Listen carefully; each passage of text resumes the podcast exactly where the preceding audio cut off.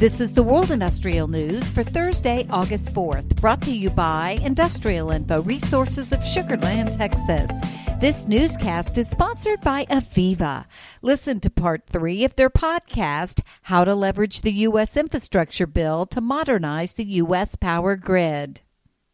Uh, I mentioned that it's $550 billion, and of that, um, we understand that around $65 billion is going straight into that power and grid sector. Um, and I can break these down um, a little bit later in our conversation, but for now, what's most important to remember is that this is new money for resiliency, reliability, to address the outages, um, the drought, resilience, all of these other issues that have been um, plaguing our nation with the intensity and severity of climate change.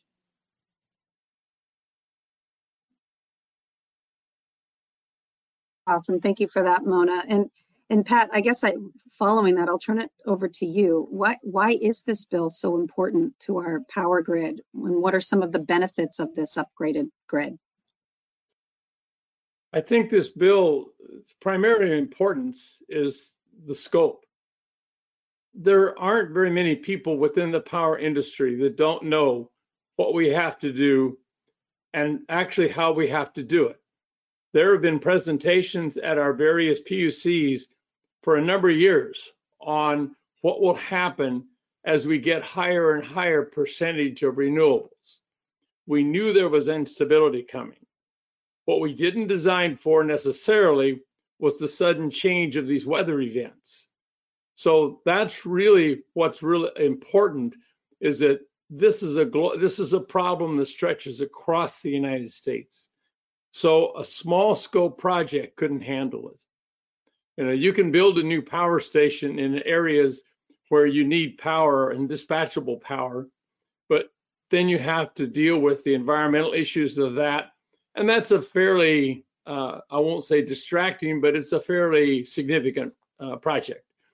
On the other hand, if we looked at the whole thing in totality, we can see how these things all influence and affect each other in addition to the three things I named on the grid itself, and Mona brings up a very good point, is that it's connected to water, to sewer, to transportation. I mean, if you decide you're going to charge a million cars in the San Francisco Bay Area, the question comes in, where do you get the where do you get the power? And how do you get the power into the batteries that the cars need. This is a very large scope project. So what's really going to happen, and we see it happening already, is that we're going to be upgrading the intelligence of the grid. To hear the full podcast, search for IIR's Industry Today podcast on your favorite podcast provider. U.S. natural gas companies followed the path of their oil focused counterparts by going all in on production, boosting the nation's potential as a major player in the liquefied natural gas market. Chesapeake Energy Corporation said in its quarterly earnings report on Tuesday that it was strengthening its core focus on the Marcellus and Haynesville shale basins among the largest U.S. natural gas reserves. The brutal heat sweeping much of the U.S. has fired up profits at Entergy Corporation. As the company backs away from its nuclear and coal fired business, it's strengthening its presence on the Texas and Louisiana power grids, where demand is driven by growth in the energy industry. Industrial Info is tracking more than $10 billion worth of active projects from Entergy, more than half of which is attributed to unit closures at nuclear and coal fired generation facilities facilities. Much of Entergy's T&D build-out can be found in the coastal regions of Texas and Louisiana.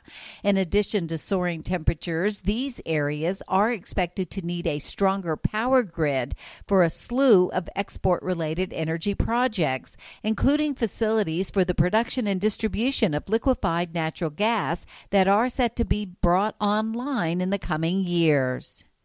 Pemex notched up significant gains in revenues and profits in the second quarter of 2022 as the company readies to open a new refinery. Since the beginning of his tenure, Mexican President Andres Manuel Lopez Obrador has been adamant about strengthening state companies and achieving energy independence through domestic production, which influenced Pemex's decision to add a refinery.